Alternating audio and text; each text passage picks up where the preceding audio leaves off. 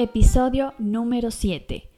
¿Cómo hago para no sentir el dolor que me dejó la ruptura de mi relación de pareja? Descubre cuáles son los pasos que tienes que seguir para pasar este proceso de una forma madura. Hola, yo soy Ximena Delgado Ruiz. Bienvenida al primer podcast de salud emocional Mujer Consciente, dirigido para mujeres que quieren aumentar su autoestima y prepararse emocionalmente para su próxima relación de pareja y así evitar repetir patrones. Esta es la historia de Hortensia. En junio de este año, mi pareja me dejó.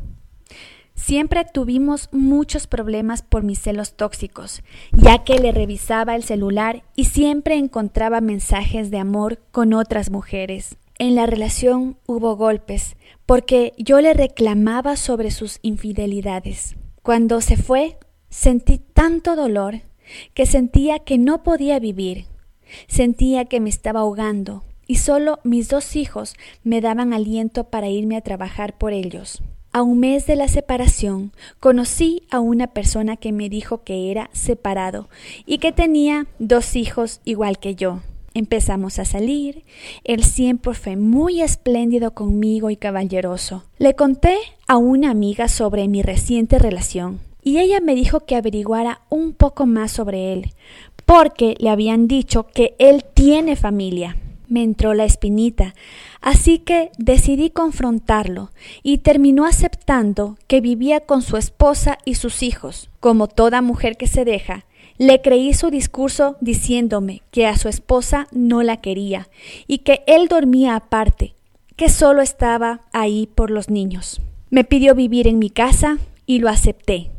Ahí empezamos muy bien.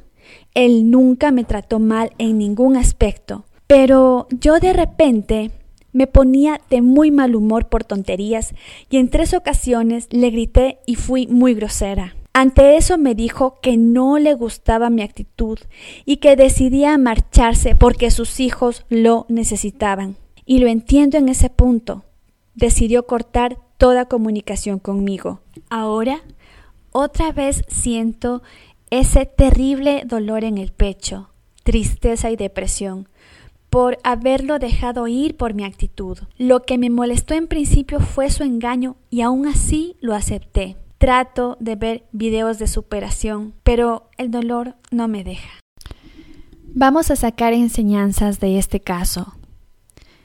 Evidentemente, la relación que Hortensia sostuvo con su expareja tenía como base un vínculo tóxico. ¿Por qué podemos reconocer esto? Porque a pesar de haber infidelidades y violencia física y emocional, una de las dos partes o las dos partes tratan de sostener la relación por la forma en cómo esta mujer reacciona ante el hecho de que la expareja la está dejando, ella siente dolor, lejos de sentir alivio, que en una persona emocionalmente equilibrada sería normal, pero ella siente sufrimiento, siente dolor porque su verdugo la deja. Aquí también se puede notar un síndrome de apego emocional. Ahora, vamos viendo cómo se repiten los patrones cuando una persona no se sienta a analizar qué lecciones le dio una ruptura de pareja. Hortensia al mes de estar separada de su expareja, se conoce con alguien que entra a su vida con mentiras, porque le descubre de que en realidad esta persona no es que está soltera, está casada y con hijos. Aún así, ella decide darle la entrada a su vida y a su hogar exponiendo a los niños. Ella repite conductas de inseguridad, de agresión y esta persona nueva no le aguanta eso y decide nuevamente volver a su hogar. Ella repite la sensación de ser abandonada y ese sufrimiento pues no le deja estar en paz. La vida es tan sabia que cuando nosotros no somos capaces de aprender de una manera, la vida nos replica en un formato mucho más amplio la misma experiencia con más intensidad para que podamos darnos cuenta de qué es lo que está dentro de nosotros mismos. Es muy importante tomarte el tiempo del duelo para que puedas entender qué lección te quiso dejar esa experiencia. Porque si tú vas por la vida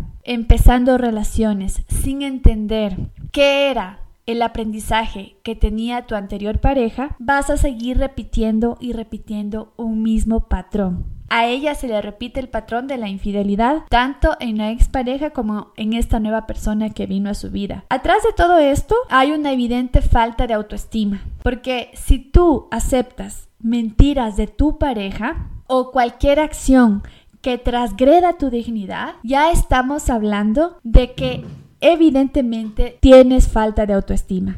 ¿Cómo aplicar la ley del espejo en las relaciones de pareja? En este caso, si existe infidelidad, mentira y agresión por parte de la pareja de Hortensia, ¿en qué me estoy engañando? ¿En qué me estoy agrediendo? ¿En qué me estoy mintiendo a mí misma? Cuando hacemos este tipo de preguntas, las respuestas comienzan a emerger. Si me están siendo infiel, es porque yo me estoy siendo infiel a mí misma. Esa relación ya no me conviene. Sin embargo, por todo menos por amor, quiero que esa relación se mantenga. Me estoy agrediendo a mí misma porque estoy aceptando que mi pareja me pegue cuando yo le reclamo acerca de la infidelidad. ¿Te puedes dar cuenta cómo podemos usar las relaciones de pareja como una herramienta de crecimiento cuando dejamos de lado el victimismo y la culpa? Si tú comienzas a hacerte este tipo de preguntas usando la ley del espejo, créeme que vas a crecer mucho más pronto. De a poquito vas a comenzar a elegir el tipo de personas que le vienen bien a tu vida